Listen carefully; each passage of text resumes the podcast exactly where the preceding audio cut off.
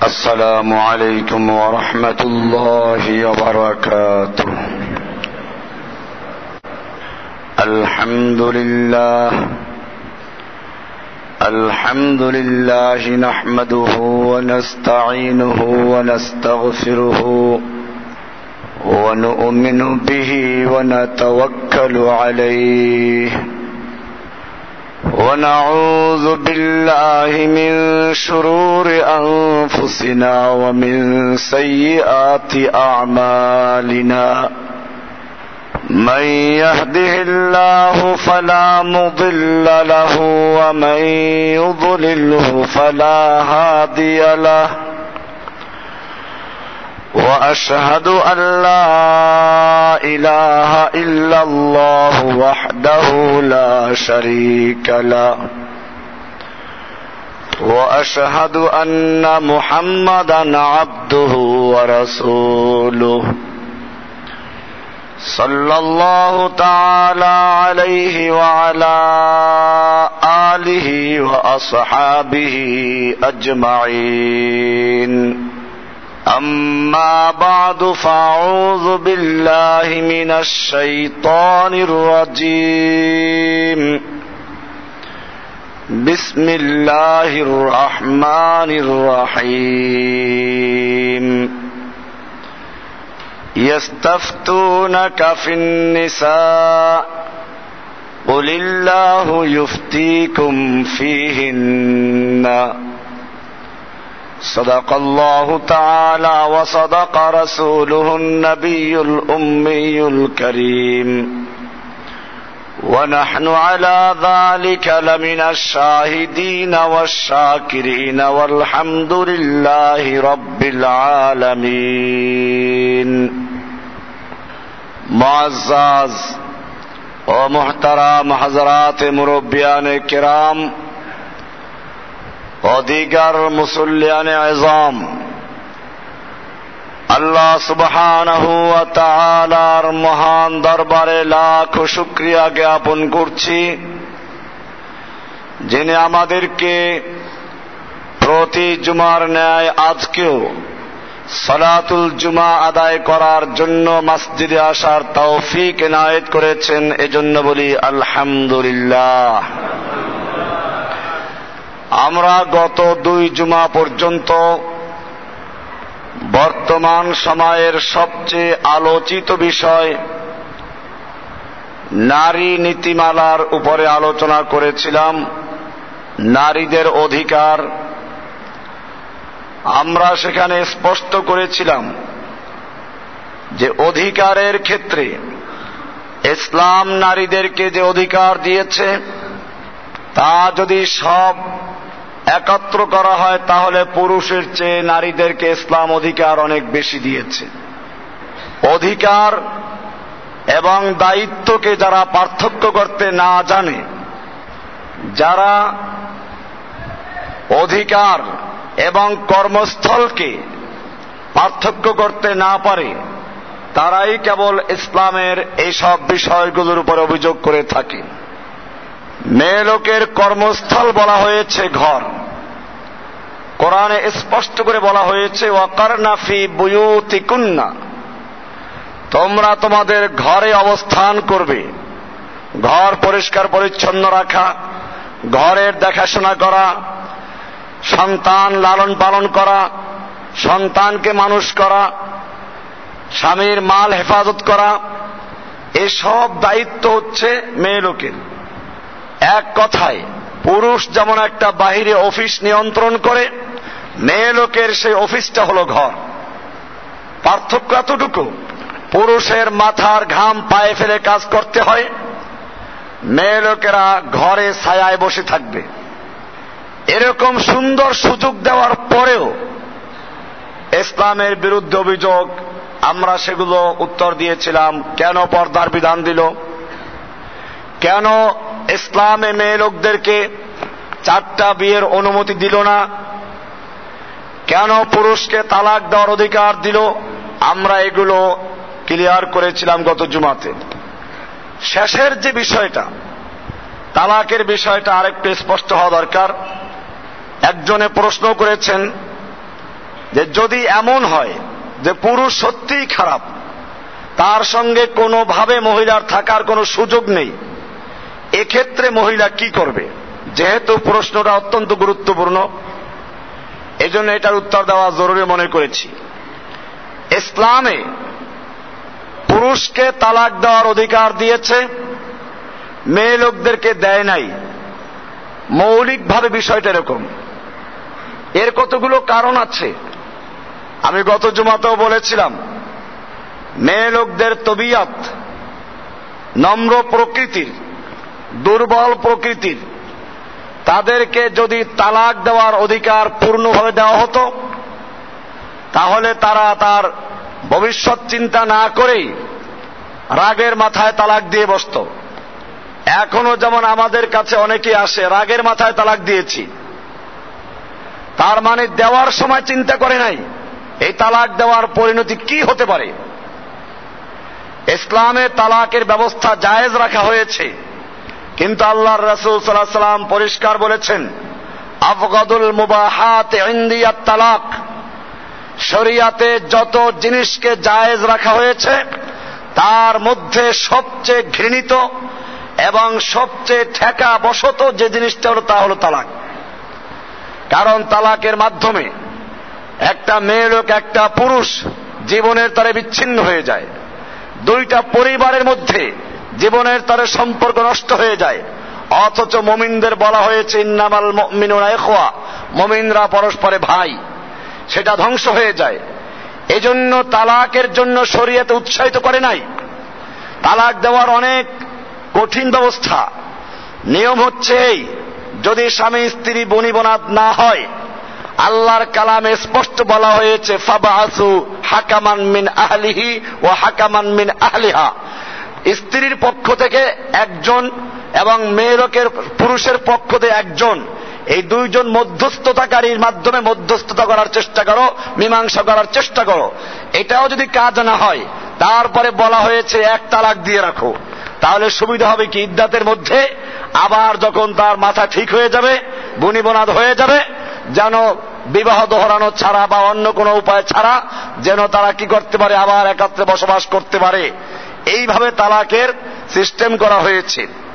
এইভাবে তালাক দেওয়া জায়েজ রাখা হয়েছে বিশেষ কারণে। পুরুষকে এজন্য তালাক দেওয়ার অধিকার দেওয়া হলো কি জন্য?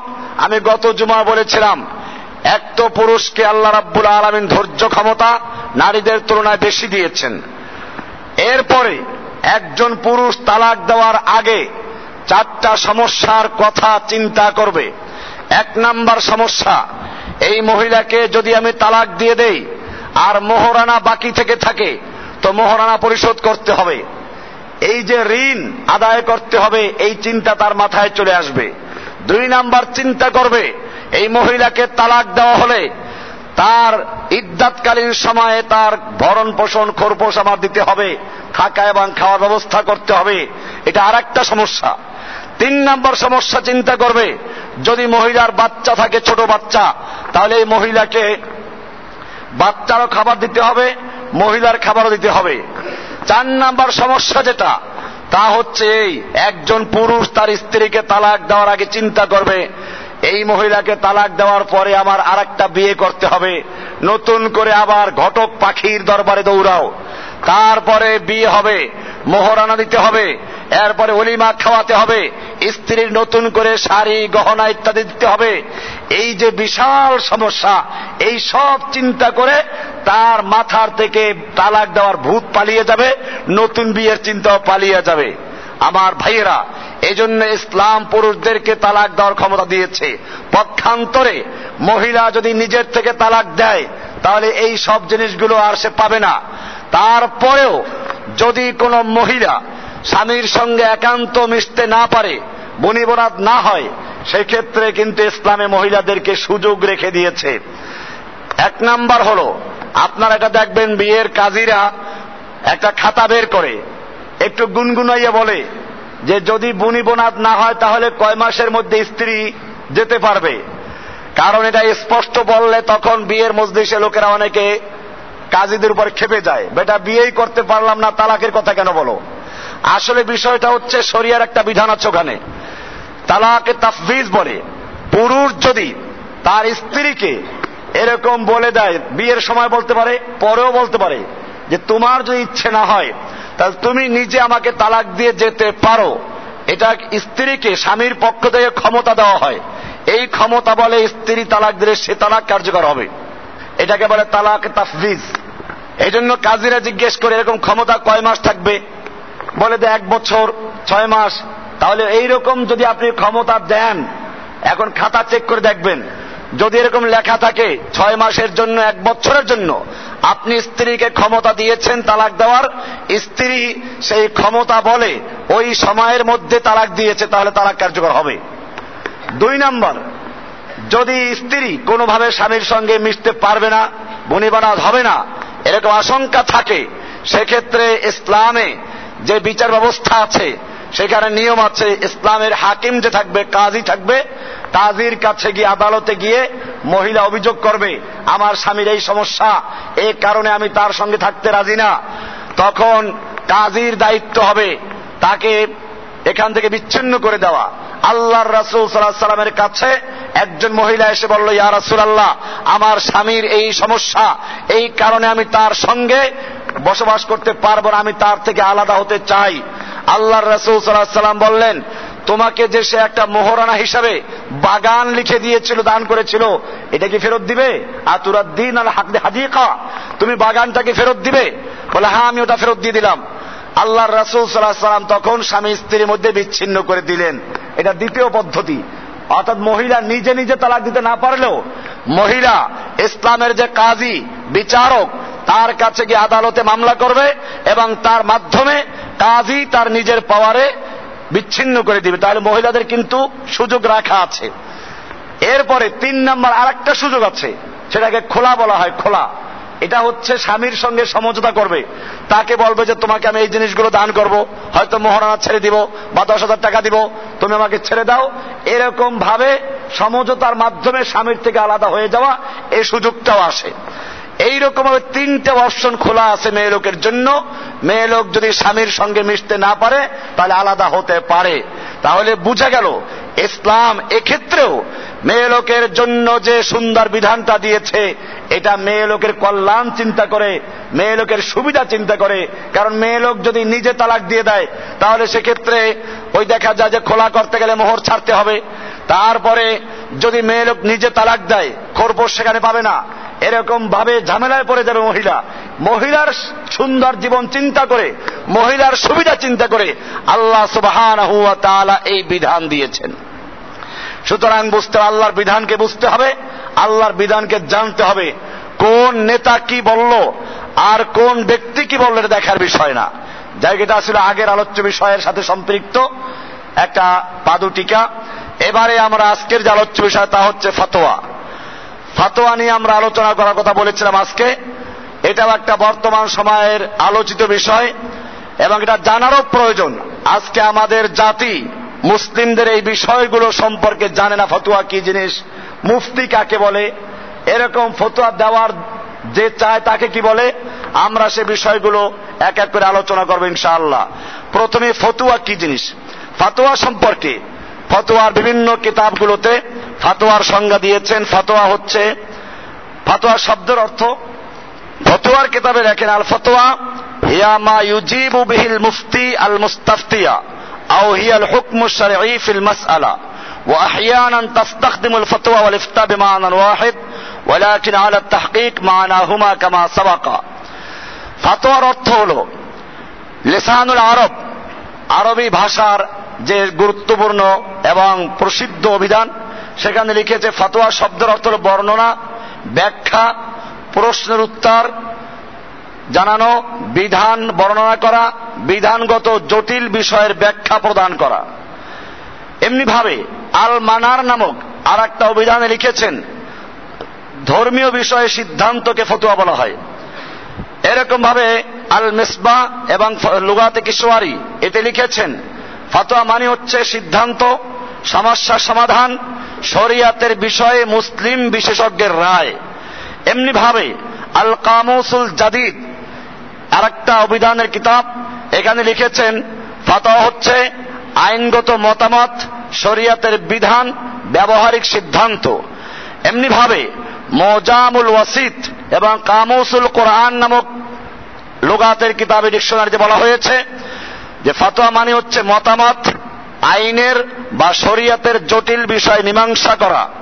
এমনি ভাবে গিয়াসুল লুগাত, মুন্তাখাব এবং কাশফুল লুগাত এসব কিতাবে লিখেছেন শরিয়াতের বিধানকে বলা হয় ফতোয়া। এমনি ভাবে আল মুনজিদ আল মেসবা কামুসুল জাদিদ নামক কিতাবে লিখেছেন, শরিয়াতের বিষয়ে বিশেষজ্ঞের ব্যাখ্যা হচ্ছে ফতোয়া। ফিরুজুল লুগাত আর একটা ডিকশনারি কিতাব, এখানে লিখেছেন, শরিয়াতের বিধান মুফতির সিদ্ধান্তকে বলা হয় ফতোয়া। এমনি ভাবে আল কোরআনের অভিধান নামক কিতাবে লিখেছে, ফাতোয়া মানে হল বলা, পরামর্শ দেওয়া। এক কথায় কোন বিষয়ে উদ্ভূত পরিস্থিতিতে সমাধানমূলক মতামত দেওয়ার নামই হল ফতোয়া। সুতরাং ফতোয়া হল মতামত, অভিমত এবং বিজ্ঞজনের মত, বিশেষজ্ঞজনের মত, বিধান বা ব্যবস্থা, সিদ্ধান্ত, নির্দেশ, ফয়সালা, হুকুম, ব্যাখ্যা, বিশ্লেষণ, আইনগত ব্যাখ্যা ধর্মীয় নির্দেশ। এইসব বিষয়গুলো ফতুয়ার অর্থ এটা আপনারা দেখতে চলে বিস্তারিতভাবে ইসলামী বিশ্বকোষ ইসলামিক ফাউন্ডেশন থেকে করেছে, সেখানে বিস্তারিত আছে। ফাতোয়া, এক কথায় আমরা বললাম তাহলে ইসলামের পারিবারিক জীবনের, ব্যক্তি জীবনের, সামাজিক জীবনের, রাষ্ট্রীয় জীবনের সব বিষয়ে মুফতির কাছে যে মাসআলা জিজ্ঞেস করা হয় সমস্যা জিজ্ঞেস করা হয়, এর সমাধান যে মুফতি দেয়, এটার নাম হল ফতুয়া। তাহলে ফতোয়া হলো শরিয়াতের বিধান বর্ণনা করা। এবারে এই বিধান যিনি বয়ান করেন, তাকে বলে মুফতি। আল মুফতি হুয়াল ফকিহুল মাসউলু আল মুখবির আনিল হুকমি শরঈ। মুফতি বলা হয় ওই আলেমকে, ওই ফকিহকে, ইসলামী আইন বিশেষজ্ঞকে, যিনি তার কাছে শরিয়া সম্পর্কে মাসআলা জিজ্ঞেস করলেতে উত্তর দেন, এরকম যোগ্য ব্যক্তির নাম হচ্ছে মুফতি। আর যে ফতুয়া চায়, তাকে বলা হয় মুস্তাফতি। আল সাইল আল্লাদি আলুল মুফতি, আমিয়ান কান আল মুস্তাফতি আও ফকিহান। যে ব্যক্তি কোন মুফতির কাছে ফতুয়া জিজ্ঞেস করে, এই ব্যক্তির নাম হচ্ছে মুস্তাফতি। চাই জিজ্ঞাসকারী নিজে আলেম হোক, অথবা সাধারণ অজ্ঞ লোক হোক, মূর্খ হোক, তাকে বলা হয় মুস্তাফতি। আর এই ফতুয়া দেওয়ার নাম হলো ইফতা। আমাদের দেশে দেখবেন দারুল ইফতা। মানে ফতুয়া দেওয়ার জায়গা, দারুল ইফতা, ফতুয়া দেওয়া। এমনি ভাবে মুফতি, মুহাদ্দিস, ফকিহ, আলেম, এগুলো কতগুলো পরিভাষা। মুফতি বলা হলো ইসলামের ফতুয়া বিষয়ে, শরিয়া বিষয়ে, যিনি ফতুয়া দেওয়ার যোগ্যতা রাখেন তাকে বলা হয় মুফতি। আলেম বলা হয় যে সাধারণ ইসলামের জ্ঞান রাখে। তার মুফতি হওয়া কোনো জরুরি না। মুফতি হওয়ার পরে, আলেম হওয়ার পরে, বিশেষভাবে ইসলামের শরিয়া বিষয়ে, আইন বিষয়ে যিনি স্পেশাল পড়াশোনা করেন, একে বলা হয় মুফতি। আর আলেম হলো সাধারণ। এরপরে আমাদের দেশে আর একটা আছে মাওলানা। এটাও বলে রাখা ভালো। মাওলানা, এটা কোনো শরিয়াতের পরিভাষা না। মাওলা শব্দটা বিভিন্ন অর্থে আসে। মাওলা মানে মালিক, মাওলা মানে সাথী সঙ্গী, মাওলা মানে বন্ধু। এই জন্য এখন আরবরা বলে মাওলাল গুলাম, গোলামের মালিক মালিক অর্থে আসে, গোলামের মালিককে মাওলা বলে। এরকম ভাবে মাওলাল মাল, মালের মালিক। এরকম ভাবে অলি, মাওলা থেকে অলি, বন্ধু, এসব অর্থে আসে। কিন্তু মাওলানা কোরআন হাদিসে যেটা আছে আল্লাহর জন্য প্রয়োগ করা হয়েছে কোরআনে বলা আছে আংতা মাওলানা ফাংসুরনা আলাল কমিল কাফিরিন আংতা মাওলানা আল্লাহ তুমি আমাদের মাওলা আমাদের মাওলা কে কোরআনে বহু আয়াত আছে ذلك بأن الله مولى الذين آمنوا وأن الكافرين لا مولى لهم যে এটা এজন্য যে মমিনদের মাওলা হচ্ছেন আল্লাহ কাফেরদের কোনো মাওলা নাই এরকম ভাবে কোরআনে বলা আছে ফানে মাল মাওলা আল্লাহ সম্পর্কে বলেছেন আল্লাহ কতই না সুন্দর মাওলা এজন্য আমি এটা মনে করি যে কোন আলেমের নামে মাওলানা বলা যদি আমি হারাম বলছি না, কিন্তু এটা বর্জন করা উচিত। কারণ যেহেতু কোরআনে স্পষ্টভাবে মাওলানা বলা হয়েছে কাকে? আল্লাহকে। এই জন্য আমি আমার নামের সঙ্গে কোনো মাওলানা লিখি না। এতে অনেকে মনে করি বোধহয় মাওলানা পাশ করেন নাই। আমাদের দেশে মাওলানা বলা হয় যারা দাওরা পাশ করে কমি লাইনে অথবা টাইটেল পাশ করে। আমি দাওরা একবার না দুইবার পড়ছি। কয়বার? কাজে মাওলানা একবার না, ডবল মাওলানা। এবং মাওলানা প্রত্যেকবারে Jamia Rahmania first class first আর দেওবন থেকে ডবল দাওরা করেছি ডবল মাওলানা। তার মানে ওখানে ফার্স্ট ক্লাস তাহলে বুঝে গেল যে মাওলানা এরপরে লেখি না কি জন্য? আমার কাছে এটার মধ্যে শিরিকের গন্ধ আসে। কি আছে আমি শিরিক বলি নাই। কি বলছি? শিরিকের গন্ধ আসে। কারণ মাওলানা কার নাম? আমার দেশে যারা মিলাদ পরে তারাও দেখবেন। আল্লাহ সাল্লে আলা সঈদনা মাওলানা মোহাম্মদ। বলে না? আপনি হাদিস তালাশ করেন, পুরো হাদিসে আল্লাহর নবী যত দুরুদ শিখাইছেন, কোন দুরুদের মধ্যে মাওলানা শব্দ আছে? মাওলানা মোহাম্মদ, নাই কোথাও। এখন এই যে সুরে সুর মিলাইয়া, তালে তাল মিলাইয়া মাওলানা মোহাম্মদ আল্লাহ নবী সাল্লাম নিজে, নিজের নামের সাথে কোথাও মাওলানা লিখেছেন? মাওলানা বলেছেন। কোন জায়গায় সাহাবিদেরকে শিখিয়েছেন? কোন জায়গায় শিখান নাই। অনেকের মাথায় এখন ভূত চাপছে যে কি বলে এটা। আপনি তাহাকিক শুরু করেন। আমি তো বাধ্য করছি না। আজকে আপনি শুনলেন যে আল্লাহর নবীর সঙ্গে কোথাও হাদিসে মাওলানা শব্দ নাই। আপনি নতুন শুনলেন। ভালো কথা, তাহাকিক করেন।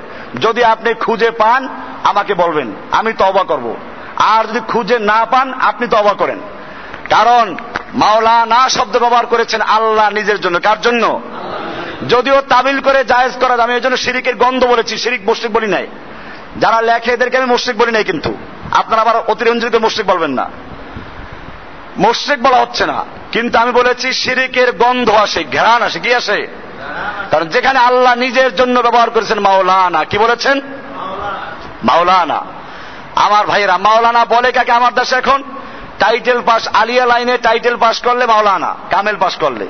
আর কমি মাদ্রাসায় দাওরা পাশ করলে কি হয়ে যায়? মাওলানা। এই যে মাওলানা একটা টাইটেল একটা ডিগ্রির নাম, এটা ব্যবহার করছে। তো তারপরও আমি এটাকে শিরিক বলি নাই।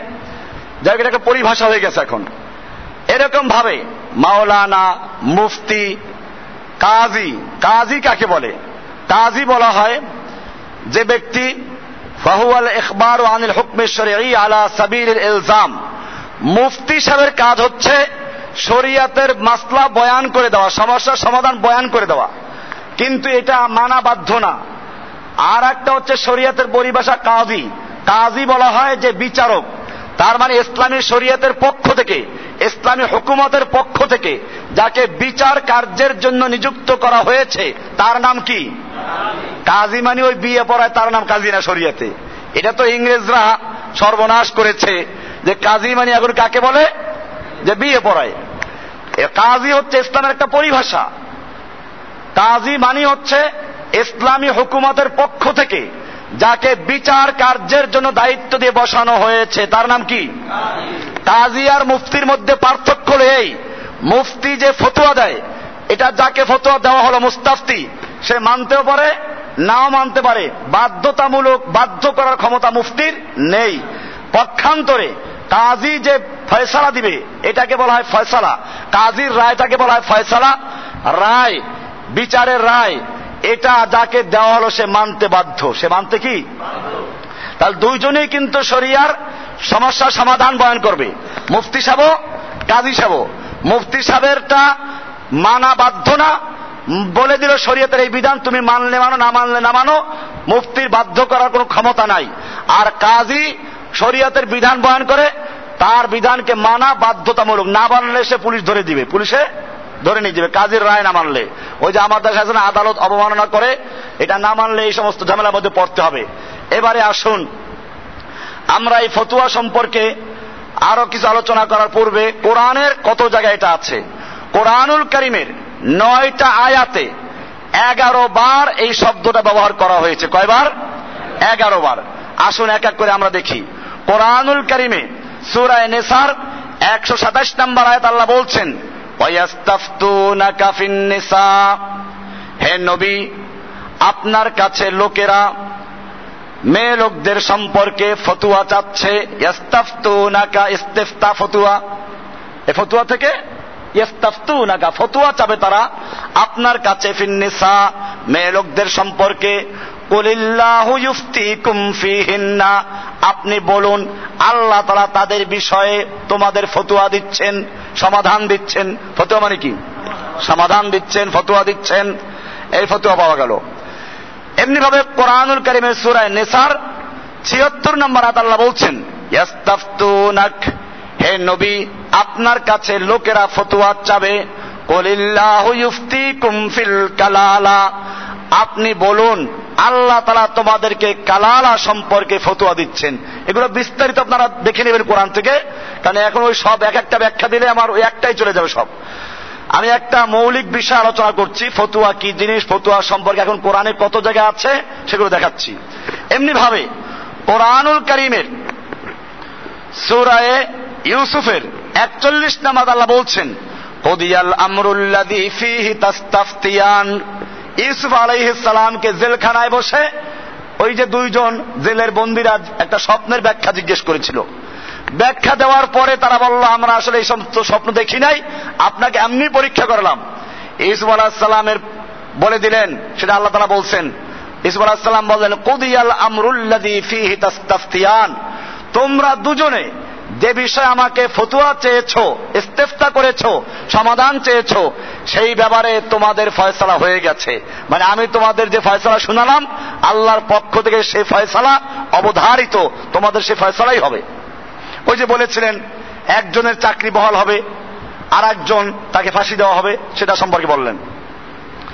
এমনি ভাবে সুরা ইউসুফের ছেচল্লিশ নম্বরাতে আছে, ইউসুফু আইয়ুহা সিদ্দিক আফতেনা হে ইউসুফ হে সত্যবাদী তুমি আমাদের ফতুয়া দান করো আমাদের এই সমস্যা সমাধান দাও ফতুয়া দাও এখানে ফতুয়া পাওয়া গেল সুরায় কাহাফের বাইশ নম্বর আল্লাহ বলছেন মা ইয়ালামুহুম ইল্লা কালিলুন فلا تمار فيهم إلا مراء ظاهرا ولا تستفت فيهم منهم أحدا আমাদের নবীজিকে আসহাবুল কাহাফ সম্পর্কে প্রশ্ন করা হয়েছিল আল্লাহর নবী উত্তর দিলেন উত্তর আল্লাহ পক্ষে দেওয়া হলো। আল্লাহর পক্ষ থেকে উত্তর জানিয়ে দেওয়ার পরে বলা হলো মিনহুম আহাদা আপনি আসাবে কাহাবদের সম্পর্কে ওদের কাউকে ইস্তেফতা করবেন না ফতুয়া চাবেন না জিজ্ঞাসা করবেন না এখানে ফতুয়া পাওয়া গেল এমনি ভাবে সুরায় নামলের বত্রিশ নম্বর আয়াত আল্লাহ তারা বলছেন قالت يا أيها الملأ أفتوني في أمري ما كنت قاطعة أمرا حتى تشهدون سورة নামল ওই যে সাবার রানী মুলকে সাবার রানীর কাছে সোলাইমান যখন চিঠি পাঠাইলেন, তখন সে তার মন্ত্রী পরিষদ নিয়ে বসল। তখন তাদের সাথে বক্তব্য দিল, ইয়া ইহাল মালাউ আফতুনি, ও আমার মন্ত্রীবর্গ, তোমরা আমাকে ফতুয়া দাও, আফতুনি ফতুয়া দাও, আমার এই সমস্যার সমাধান দাও। আমরি মা কুন্তু কাতিয়াতান আমরান। আমি তো কোনো বিষয়ে চূড়ান্ত সিদ্ধান্ত গ্রহণ করি না। হাত্তা তা সাধুন তোমাদের পরামর্শ নেওয়া ছাড়া আমি কোনো বিষয়ে চূড়ান্ত ফয়সালা করি না। তোমাকে ফতুয়া দাও, পরামর্শ দাও। এখানে ফতুয়া পাওয়া গেল। এমনিভাবে সুরায় সুরায় সফাত এই সুরার এগারো নম্বর আল্লাহ বলছেন, ফাস্তাফতিহিম আহুম আসাদ্দ খলকান আম্মান খলাকনা, ইন্না খলাকনাহুম মিন তিনিন লাজিব। আপনি উহাদিগকে জিজ্ঞাসা করুন ফাস্তাফতিহিম আপনি তাদেরকে জিজ্ঞেস করুন, তারাই কি আমাদের সৃষ্টির মধ্যে সবচেয়ে কঠোর সৃষ্টি, কঠিন সৃষ্টি, না অন্যরা? আমি তাদের সৃষ্টি করেছি, এই সমস্ত বিষয়গুলো নিয়ে আছে। এখানেও আছে ফতুয়া আপনাকে, আপনি ওদেরকে জিজ্ঞাসা করুন, ফতুয়া চান ওদের কাছে। এমনি ভাবে সুরায় সফাতের একশো উনপঞ্চাশ নম্বর আল্লাহ তালা বলছেন, ফাস্তাফতিহীন আপনি ওদের কাছে ফতুয়া চান, ওদেরকে জিজ্ঞাসা করুন, আলে রব্বিকাল বানাতু ওয়ালাহুমুল বানুন? যে আল্লাহর জন্য মেয়েগুলো দিলে আল্লাহর ভাগে, আর তারা ছেলেগুলো নিয়ে গেল। এটা ওই কুফারদের দেখবেন যত মূর্তি, এই মেয়ে লোক মূর্তিগুলো আল্লাহর জন্য বানাই রাখছে। তো এটা কুফাররা করত। তো আল্লাহ তারা বলছেন, ওদেরকে ফতুয়া চান। ফাস্তাফতিহিম, আপনি ওদেরকে জিজ্ঞাসা করুন, আলে রব্বিকাল বানাতু ওয়ালাহুমুল বানুন? তাদের ভাগে ছেলেগুলো আর আল্লাহর ভাগে মেয়েগুলো।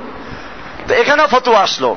আমরা দেখলাম কোরআনুল করিমের এই নয়টা সুরায় এগারো জায়গায় ফতুয়ার আলোচনা হয়েছে। সুতরাং ফতুয়া আল্লাহ তারা দিচ্ছেন। এক নাম্বার মুফতি হচ্ছেন আল্লাহ সুবাহান কে? দুই নাম্বার মুফতি হলেন আল্লাহর রসুল সাল্লাহ আলাইসাল্লাম তিন নাম্বার মুফতি হলেন সাহাবাইক রাম কারা? এরপরে সাহাবা একরামদের পরবর্তীতে ওলামা একরাম ফতুয়া দিচ্ছেন। সুতরাং ফতুয়া, এটা কোরআনে আছে, হাদিসে আছে, আল্লাহ নিজে ফতুয়া দিয়েছেন, আল্লাহর নবী ফতুয়া দিয়েছেন, সাহাবা একরাম ফতুয়া দিয়েছেন। সুতরাং যদি কোনো ব্যক্তি ফতুয়া বন্ধ করতে চায়, কেয়ামত পর্যন্ত ফতুয়া বন্ধ হবে না। বরং যারা বন্ধ করতে চাবে তারা ফেরাউনের মতো, নমরুদের মতো, হামানের মতো দুনিয়ার থেকে ধ্বংস হয়ে যাবে। ভাইরা আমার এই জন্য মনে রাখতে হবে, ফতুয়া বন্ধ করা যাবে না। পাহাড়ের সঙ্গে মাথা দিয়ে ধাক্কাইলে পাহাড় ভাঙ্গে না, মাথা ভাঙ্গে এই জন্য হ্যাঁ তবে বুঝতে হবে ফতুয়া। আমি এতক্ষণ আলোচনা ফতুয়া কাকে বলে? এবারে আসুন, ফতুয়া সম্পর্কে আরও কিছু গুরুত্বপূর্ণ বিষয় আছে। ফতুয়া দেওয়ার বিধান কি? ফতোয়া যদি চাওয়া হয়, তাহলে মুফতি দিতে বাধ্য কিনা? ফতোয়ার কয়েকটা স্তর আছে। প্রথম বিষয় হচ্ছে, ফতুয়া যদি কোনো মুফতিকে চাওয়া হয় এবং তার জানা থাকে তাহলে ফতুয়া দেওয়া এটা ফরজ হয়ে যায়। কারণ লিয়ান্নাল ইফতা ইখবার নান হুকমে শারঈ ওয়া হাদাল ইখবার ওয়াজিবুন। কেননা ফতুয়া হচ্ছে, ফতুয়া দেওয়া হচ্ছে, শরিয়াতের হুকুম বয়ান করা আগে আলোচনা করা হলো। আর শরিয়াতের হুকুম বয়ান করা মুফতির জন্য, আলেমের জন্য ওয়াজিব, যদি জানা থাকে। এ সম্পর্কে কোরআনুল করিমে আল্লাহ তালা বিধান দিয়েছেন যারা ফতুয়া না দিবে তাদের সম্পর্কে আল্লাহ তালা শাস্তির কথা বলেছেন কোরআনুল করিমের সুরা আল ইমরানের সাতাশি নাম্বার আয়াত আল্লাহ বলছেন ওয়াইদ আকাদাল্লাহু মিসাকান নাবিয়্যিনা ميثاق الذين أوتوا الكتاب لتبيننه للناس ولا تكتمونه আল্লাহ রাব্বুল আলামিন বলেন ওয়াইদ আখাযাল্লাহু মিসাকাল্লাযীনা উতুল কিতাব আল্লাহ তাআলা ওই সমস্ত লোকদের থেকে যাদের কিতাব দান করা হয়েছে, এলেম দান করা হয়েছে, তাদের থেকে অঙ্গীকার নিয়েছেন। কি অঙ্গীকার নিলেন?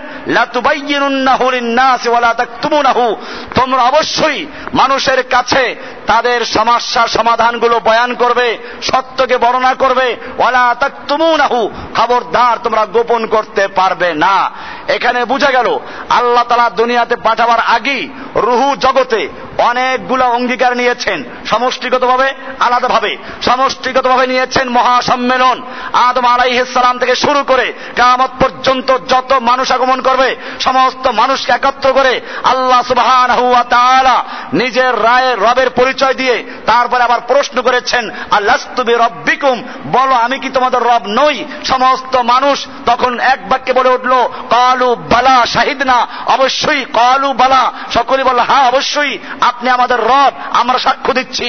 এই ছিল এক নম্বর সম্মেলন। দুই নম্বর সম্মেলন ছিল শুধুমাত্র নবীদেরকে নিয়ে। আল্লাহ সুবহান হুয়া তাআলা কোরআনুল করিমের আরাকাতে স্পষ্ট করে বলেছেন ওয়াইদ আখাযাল্লাহু মিসাকান নাবিয়্যিনা আল্লাহ তাআলা সমস্ত নবীদেরকে, সমস্ত রসুলদেরকে একাত্র করে তাদের থেকে অঙ্গীকার নিয়েছেন। কি অঙ্গীকার নিলেন? লামা আতাইতুকুম মিন কিতাবিন ওয়া হিকমা আমি তোমাদের কিতাব দিব, হেকমা দিব, কিন্তু এরপরে তোমাদের কাছে আরেকজন রসুল আসবে, সেই রসুল যখন আসবে, তখন তোমাদের দায়িত্ব হবে সেই নবীর প্রতি ইমান আনা, তাকে সাহায্য করা। সব নবীরা মেনে নিলেন। এই ছিল দুই নাম্বার মহাসম্মেলন। তিন নাম্বার মহাসম্মেলন আলেমদেরকে নিয়ে এই উম্মতের মধ্যে যারা ওলামা হবে, আল্লাহ রব্বুল আলমিন ওলামা একরামদেরকে একাত্র করে এই আয়াত বলছে, আল্লাহ তালা তাদের থেকে অঙ্গীকার আদায় করলেন। ওয়াইদ আখাদ আল্লাহু আল্লাহ বলছেন, আল্লাহ তালা আখাজা, আল্লাহ তালা তাদেরকে আদায় করেছেন, গ্রহণ করেছেন। মিসাকা, পাক্কা ওয়াদা নিয়েছেন। আল্লাহ দিনা উতুল কিতাবা, যারা আহলে কিতাব, যাদের কিতাব দেওয়া হয়েছে, এলেম দেওয়া হয়েছে, আল্লাহ তারা তাদের থেকে অঙ্গীকার নিয়েছেন তোমরা অবশ্যই মানুষের কাছে হক এবং সত্য দিন তোমরা প্রকাশ করবে খবরদার তোমরা গোপন করতে পারবে না। আল ইমরান 187 নাম্বার আয়াত। বোঝা গেল ফতোয়া দেওয়া জায়েজ না ওয়াজিব? খালি জায়েজ না, বরং কি?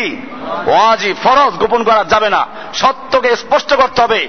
সুতরাং যদি কোন শরী বিষয় হয়, আকিদার বিষয় হয়, আমলের বিষয় হয়, উম্মতকে গুমরা করে, সেই ক্ষেত্রে সত্য স্পষ্ট করে দেওয়া আলেমদের জন্য ওয়াজিব। আলেমদের কি? ওয়াজিব। কোরআনে আল্লাহ তাআলা বলছেন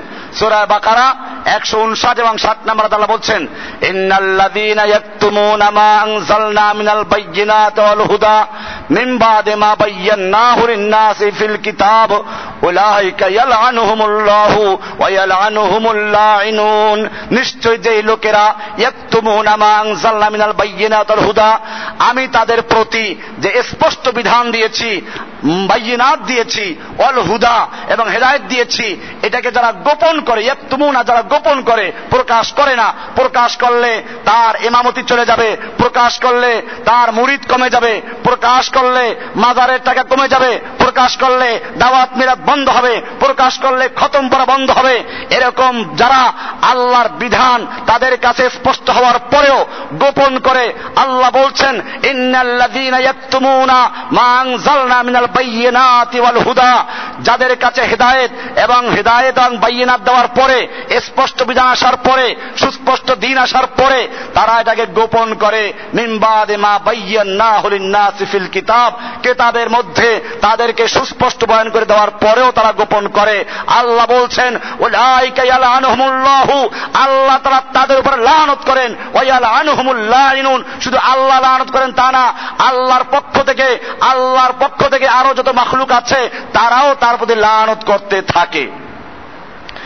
ইল্লাল্লাযীনা তাবু ওয়া আসলাহু। তবে যারা এটা জানার পরে তওবা করল, নিজেকে সংশোধন করে নিল, অবাইয়ানু, এরপরে হক কথা বয়ান করে, সহি মাসলা বয়ান করে, গোপন করে না, কাউকে ভয় করে না, আল্লাহ বলছেন, ফাউলাইকা আতুবু আলাইহিম, আমি তাদের তওবা কবুল করব। ওয়া আনা তাওয়াবুর রহিম, সূরা বাকারা 159 এবং 60 নম্বর আয়াত।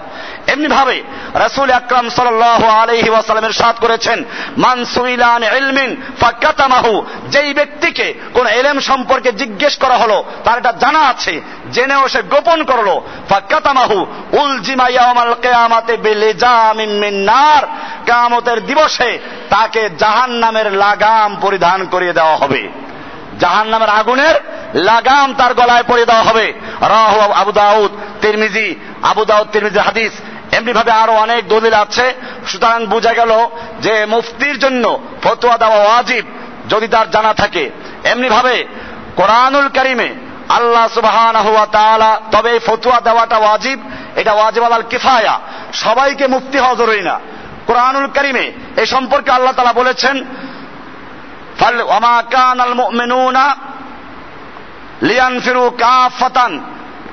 মানে সমস্ত মুমিনদের মুফতি হওয়ার জন্য বের হতে এমনটা নয়। ফালাউলা নাফারা মিন কুল্লি ফিরকাতিন মিনহুম তায়ফাতুন লিয়াতাফাক্কাহু ফিদ্দিন আল্লাহ তাআলা বলছেন, কেন বের হচ্ছে না প্রত্যেকটা ফেরকা থেকে, দল থেকে, গোত্র থেকে, এক একটা ছোট্ট দল যাতে তারা ফেকা অর্জন করবে, জ্ঞান অর্জন করবে। ইদা রাজাউ ইলাইহিম, এরপরে তারা শিক্ষা অর্জন করে আবার তার কওমের কাছে এসে তাদেরকে তারা সাবধান করবে, সতর্ক করবে। লাআল্লাহুম ইয়াহজারুন। তা যাতে করে তারাও তারাও ফিরে আসতে পারে, তারাও আল্লাহকে ভয় করতে পারে। সুরায় তবা একশো বাইশ নম্বর আয়াত। এই আয়াত থেকে বোঝা গেল, সবার জন্য মুফতি হওয়া জরুরি না। তবে যতটুকু জানলে পরে ইসলামের ফরজ বিধানগুলো জানা যাবে মৌলিক মাসাইলগুলো জানা যাবে, এতটুকু এলেম অর্জন করা প্রত্যেকের জন্য ফরজ। তালা বলে এলমে ফারিদতুন আলা কুল্লি মুসলিমের অর্থ এটাই, একজন ব্যবসায়ী, তার ব্যবসা সংক্রান্ত এলেম অর্জন করা ফরজ। এরকম একজন কি আছে, চাকরিজীবী, তার চাকরি যে সম্পর্কীয়, এই সম্পর্কে এলেম অর্জন করা জরুরি। বাকি সবাইকে মুফতি হওয়া জরুরি না। মুফতিটা হলো ওয়াজিবাল আল কেফায়া। প্রত্যেক এলাকায় একজন মুফতি থাকতে হবে। যদি মুফতি না থাকে, তাহলে মুফতি বানাইতে হইবে। এটা ফরজ। এই জন্য আল হেকাম নামক কিতাবের জিলদে পাঁচ নম্বর খণ্ড, একশো আঠারো নম্বর পৃষ্ঠা লেখছেন, ওয়াকুল্লু মান কান আমিন্নাফি বাদিয়াতিন লা ইয়াজিদু ফিহা মিন ইয়াল্লিমু শারাদিনিহি যারা বিভিন্ন অঞ্চলে বসবাস করে, গ্রামে বসবাস করে, যেখানে শরিয়াতের বিধান বয়ান করার মতো মুফতি নাই, বা ফরদুন আলা জমিহিম তাদের সকলের জন্য ফরজ হয়ে যায়, মিন রজুলিন ইমরাতিন, পুরুষ হোক বা চাই নারী হোক, আইয়ার হালু ইলা মাকানিন, ইয়াজিদুনা তাদের ওইখান থেকে মুফতির কাছে আসতে হবে, দিন শিক্ষা গ্রহণ করতে হবে, এটা ফরজ তাদের জন্য। অথবা আমি আনফুসিহিম ফকিহান, অথবা তারা একজন ফকিকে নিয়ে আসবে এলাকায়, যে তাদেরকে দিন শিখাবে। ইউ আল্লিম হুম উমুরা দিনহিম ওয়াইন কান আল ইমামু ইয়ালামু যালিকা। আর যদি মুসলিমদের আমিরুল মুমিনিন, খলিফাতুল মুসলিমিন জানেন যে অমুক এলাকায় কোনো আলেম নাই, মুফতি নাই, লোকেরা শরিয়াতের মাস্তা জিজ্ঞেস করতে পারে না, তাহলে সেই আমিরের জন্য খেলাফতের জন্য রাষ্ট্রীয়ভাবে দায়িত্ব হলো, তাদের ওখানে একজন ফকির পাঠাইয়ে দেওয়া, মুফতি পাঠাইয়ে দেওয়া। ফালি ওরাহিম ফকিহানি আল্লিমহম সুতরাং রাষ্ট্র ফতুয়া বন্ধ করবে না, বরং যেখানে মুফতি নাই সেখানে কি করবে?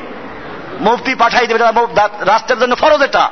যে এলাকায় ফতুয়া দেওয়ার মতো আলেম নাই, মুফতি নাই, ওই এলাকায় শাসকদের জন্য, মুসলিম খলিফাদের জন্য ফরজ হয়ে যায় ওখানে মুফতি পাঠিয়ে দেওয়া।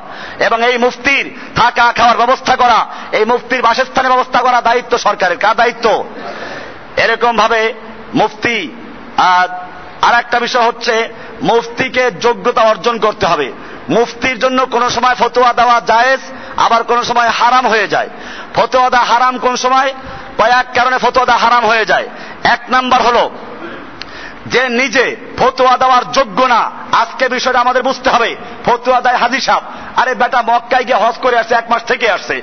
এই বেটা জানে না কোরআন পড়তে, জানে না হাদিস পড়তে। হজ করে আসলো, জুব্বারটা কিনে আসলো, আর তুমি তার কাছে ফতোয়া চাওয়া শুরু করলা, সে ফতোয়া দিচ্ছে। এই মুক্তির জন্য ফতোয়া দেওয়া হারাম। এরকম ভাবে মেম্বার চেয়ারম্যান, আমার দেশে বিষয়টা হচ্ছে এরকম। দেখবেন এমনি সামাজিক বিচারে আলেমদের কাছে যায় না, কিন্তু গ্রাম্য সালিশদের মধ্যে কিছু চরিত্র আছে। এই সালিশরা তিনটা ভাগে ভাগ হয়। এক হলো, যারা সালিশদের কাছে বিচার চাইতে আসে, উভয় পক্ষ যদি এই গ্রাম্য সালিশদের পক্ষের লোক হয়, তাহলে হয়তো বিচার করবেই না, অথবা বিচার করলে এমন বিচার করবে যেন উভয় পক্ষ কি থাকে? খুশি থাকে, এমন বিচার করবে। আর যদি উভয় পক্ষ উভয় পক্ষ বিচারকদের বিপক্ষের লোক হয়, তাহলে বিচারটা খুব টাইট করে করে। সেইখানে আলেমদের ফতুয়া নেয়। ফতুয়া নিয়ে তারপরে সেখানে দৌড়া মারো, এর শাস্তি দাও, এই সবগুলো করে। আর যদি একজন পক্ষের একজন বিপক্ষের হয়, তার বিপক্ষের যে তাকে ঘায়েল করার জন্য, তাকে সায়স্তা করার জন্য, তখন দেখবেন কোরআনের কথা বলে, হাদিসের কথা বলে, এরকম দলিল পেশ করে। আমার দেশে দেখবেন এখন নেতা নেত্রীরা কোরআন পড়া শুরু করেছে। কিসের জন্য? তাদের পক্ষে ফতুয়া দেওয়ার জন্য। কাজেই ফতুয়া তারাও দেয়। এই যে কোরআনের বাস্তবায়ন করে, এটা ফতুয়া না? সেদিন বাণিজ্য মন্ত্রী বললেন সাংবাদিকদেরকে অলা তালবিসুল হাক্কাবিল বা তেলে আ তোমরা সত্যের সঙ্গে মিথ্যার মিশ্রণ করো না। এটা কোন আয়াত? আল্লাহর ফতুয়া। উনি ফতুয়া দিয়ে দিলেন। ফতুয়া তো উনিও দিলেন।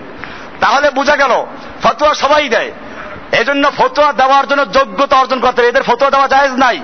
এজন্য খুব খেয়াল রাখতে হবে। ফতুয়া দেওয়ার কথা বলা হলো, কিন্তু ফতুয়া দেওয়া হারাম আছে। যে ব্যক্তির যোগ্যতা নাই, সে ব্যক্তির জন্য ফতুয়া দেওয়া হারাম। ওয়ালা ইয়াহরুমুল ইফতা আলাল গায়রুল ইফতা। যেই ব্যক্তি ফতুয়া দেওয়ার যোগ্যতা রাখে না, অযোগ্য, তার শিক্ষা দীক্ষা নাই, এরকম ব্যক্তির জন্য ফতুয়া দেওয়া হারাম। কোরআনুল করিমের সূরায়ে আল্লাহ তারা পরিষ্কার বলেছেন, ওয়ালা তাকুলু লিমা তাসিফু আলসিনাতুকুমুল কাযিবা হাদা হালালুন ওয়া হাদা হারামুন। তোমরা তোমাদের মুখে আসলো আর তোমাদের মুখে মিথ্যা কথা বলে দিলা, এটা হালাল, এটা হারাম। লেতাফতারু আল্লাহ কাদিবা এটা আল্লাহর উপরে মিথ্যা অপবাদ দেওয়া। আল্লাহ হারাম করে নাই, তুমি হারাম করে দিলা। আল্লাহ হালাল করেন না তুমি হালাল ঘোষণা করে না এরকম মিথ্যা ফতোয়া দেওয়া যায় নাই। এটা সেফাতুল মুফতি সাফা নাম্বার ছয় কিতাবে লিখেছেন। এমনি ভাবে শাসক যদি জানতে পারে ইসলামিক শাসন যদি থাকে এইরকম ভাবে যে মেম্বাররা, চেয়ারম্যানরা অথবা হাজির সাহরা ফতুয়া দিয়ে এই ফতুয়াগুলো কার্যকর করার জন্য, হদুদ কার্যকর করার জন্য নিয়ম আছে, সেখানে ইসলামী হুকুমত থাকতে হবে। এরপরে মুফতি থাকবে, কাজী থাকবে, কাজী বিচার রায় দিবে। কাজীর রায়ের উপর ভিত্তি করে ফতুয়া কার্যকর করা হবে। মুফতির ফতুয়া কার্যকর করা জরুরি না, কিন্তু বিচারকের ফতুয়া কি হবে? আমাদের সে বিচারক আছে।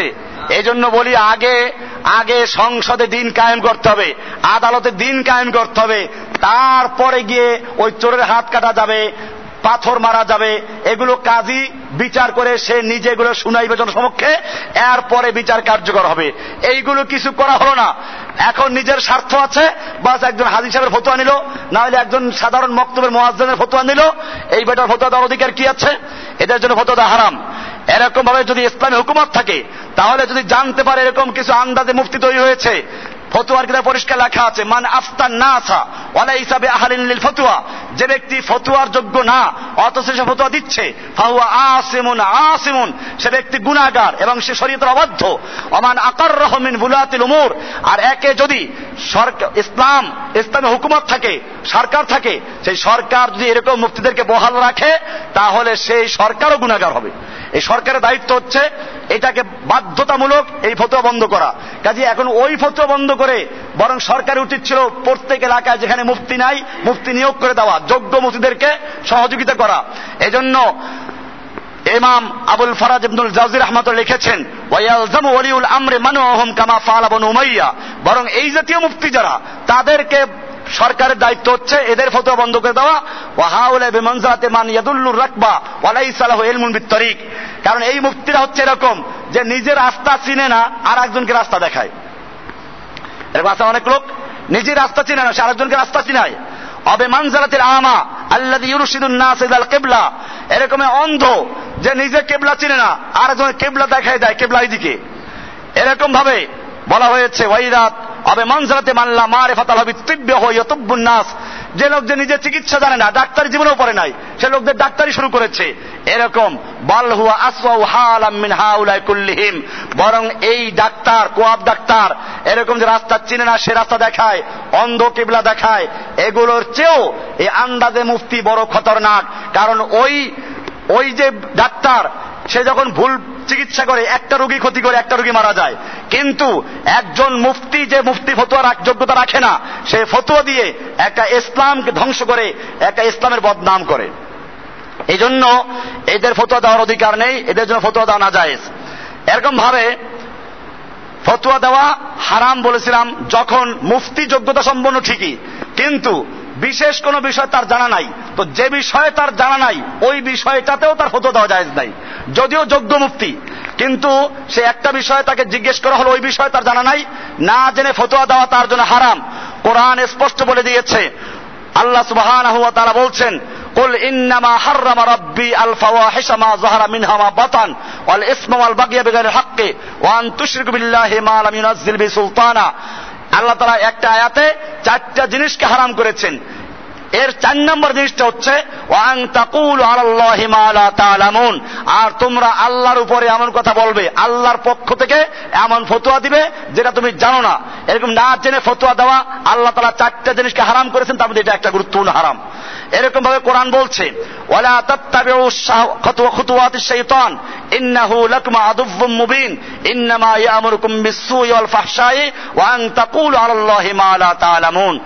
তাআলা এখানেও বলেছেন আর আয়াতে এখানে আল্লাহ তালা বলছেন যে যারা তোমরা ফতোয়া দিচ্ছ, আল্লাহর ব্যাপারে এমন করে ফতোয়া দিও না যে ফতোয়া আল্লাহ তালা দেন নাই। আল্লাহর ব্যাপারে এমন কথা বলো না যেটা আল্লাহ তালা বলেন নাই। আল্লাহ রসুল সাল্লাহ সাল্লাম বলেছেন, মান উফতিয়া বেগাইরে এলমিন যে ব্যক্তিকে এলএমবিহীন ফতোয়া দেওয়া হলো, আপনি জেনে শুনে, বুঝে শুনে জিজ্ঞেস করলেন। একটা হলো ফতুয়া জিজ্ঞেস করতেও আপনাকে যাচাই করতে হবে যে আমি কার কাছে জিজ্ঞেস করছি। সে আসলে ফতুয়া দেওয়ার যোগ্য কিনা? আপনি আপনার তাহাকিক অনুযায়ী আলেম কাছে জিজ্ঞেস করলেন। তারপরে যদি সে ভুল ফতুয়া দেয়, এখানে বলা আছে, ফাইন্নামা ইসমুহ আলামান আফতাহু। এক্ষেত্রে যে ফতুয়া দিয়েছে, সে ব্যক্তি গুণাগার হবে। এরপরে মুফতি ফতুয়া দেওয়ার ক্ষেত্রে বিশেষ পরিভাষা জানতে হবে। বিশেষ করে কোন পরিভাষার সাথে সম্পৃক্ত বিষয় থাকলে ওই এলাকার লোকদের পরিভাষা জানতে হবে। তারপরে ফতোয়া দিতে হবে। এরকম ভাবে ফতোয়া দেওয়া কোন সময় মাকরু হয়। মাকরু কোন সময়? যখন মুফতি কলবাহু। যে সময় মুফতির মানসিক অবস্থা, তার অন্তর অবস্থা ঠিক নাই এ অবস্থা ফতোয়া দেওয়া মাত্র হবে।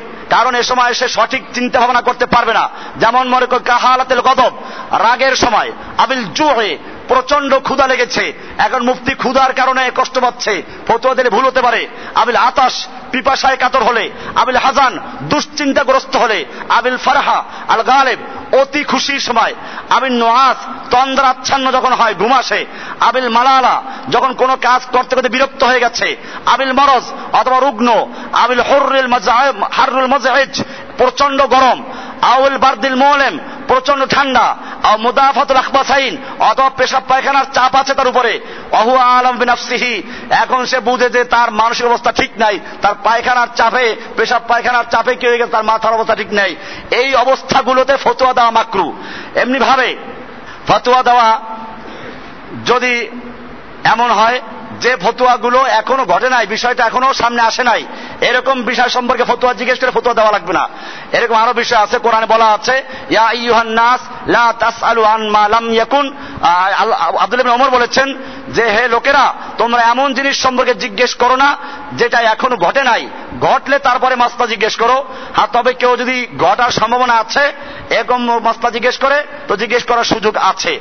এইভাবে ফতুয়া কে দিতে পারবে, কে দিতে পারবে না, কোন অবস্থা দেওয়া মাকরু, আরও কিছু বিষয় আছে। ইনশাআল্লাহ আমরা বিষয়গুলো আরও একটু আলোচনা করব। আগামী জুমাতে আল্লাহ তৌফিক দান করেন। তো আজকে বিষয় ছিল ফাতুয়া কি জিনিস? ফতুয়া যে দেয় তাকে কি বলে? যে চায় তাকে কি বলে? ফতুয়াকে কি বলে? ফতুয়া যে দেয় তাকে বলে মুফতি। যে চায় তাকে বলে মুস্তাফতি, ফতুয়া দেওয়ার নাম হলো ইফতা, এবং যেটা দেওয়া হলো এর নাম ফতুয়া। ফতুয়া মানে কি বলা হলো? যে ইসলামী শরিয়াতে সমাধান দেওয়ার নাম ফতুয়া। ফতুয়া এবং কাজই এক জিনিস নয়, ফতুয়া হলো মুফতির কাজ। যে সমস্যার সমাধান বলে দিল, মানা না মানা তার নিজের কাজ, মানতে বাধ্য করার ক্ষমতা তার নাই। আর কাজীর কাজ হতো শরিয়াতের বিধান বয়ান করে, এটাকে কার্যকর করা, বাস্তবায়ন করা, বাধ্যতামূলক করা। এ হলো শরীয়তে বিধান। এরপরে বলা হলো ফতুয়া কোন সময় দেওয়া হারাম, কোন সময় দেওয়া নাজায়েজ কোন সময় ফরজ, কোন সময় মাকরু। আল্লাহ সুবহান হুয়া তালা আমাদের সকলকে শরিয়াতের বিষয়গুলোকে বুঝার এবং বুঝে শুনে কোরআনের উপর আমল করার সুন্দর আমল করার তৌফিক দান করুন, আমিন।